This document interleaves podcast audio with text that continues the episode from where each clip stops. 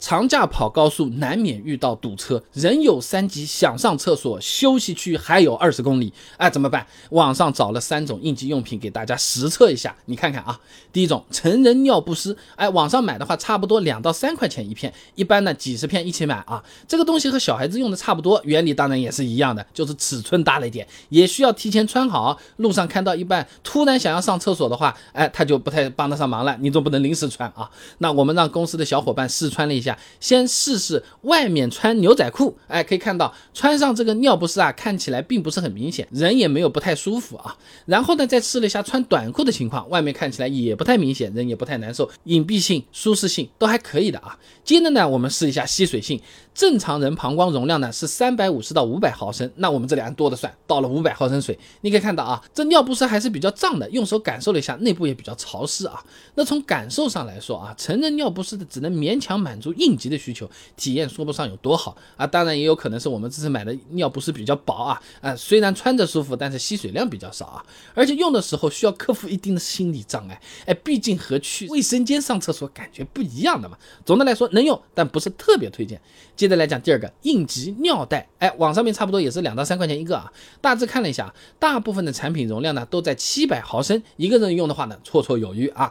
尿袋口子上有两个高低不同的凸起，哎，男男女。用法有点不同，男生用的话呢，高的凸起朝上；女的用的话呢，高的凸起朝下。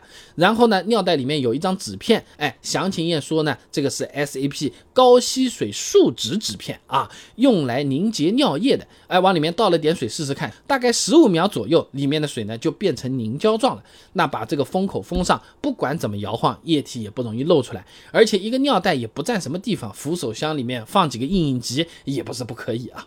第三个。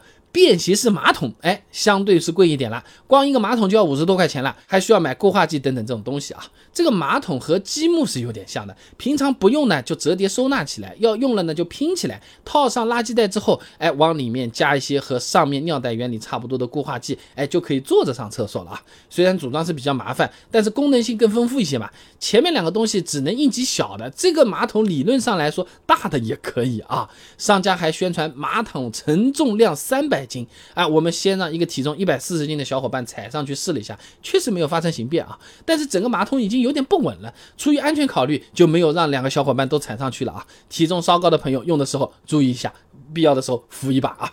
那然后呢？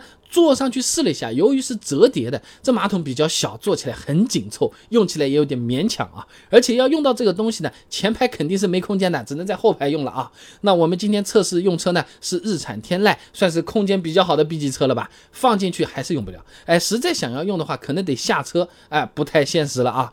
呃，不过它也不是说完全一无是处，确实有些场景还是能派上用场的。你比如说家里出行开的是 MPV，或者是特别大的车，空间比较宽裕，确实可以考虑啊。但心理上的障碍也依然比较难克服，毕竟车上还有其他人啊。那要是给小孩子临时应急，尺寸差不多，对于其他的成年人朋友来说的话，实用性有可能要打个很大的折扣啊。总的来说，这三个应急用品啊，只有固化尿袋相对比较推荐。成人尿不湿，如果能选到容量大、吸水强的产品，也是可以考虑啊。便携式马桶的话，除非我们车子特别大，或者孩子人比较小啊，否则的话就不怎么推荐了啊。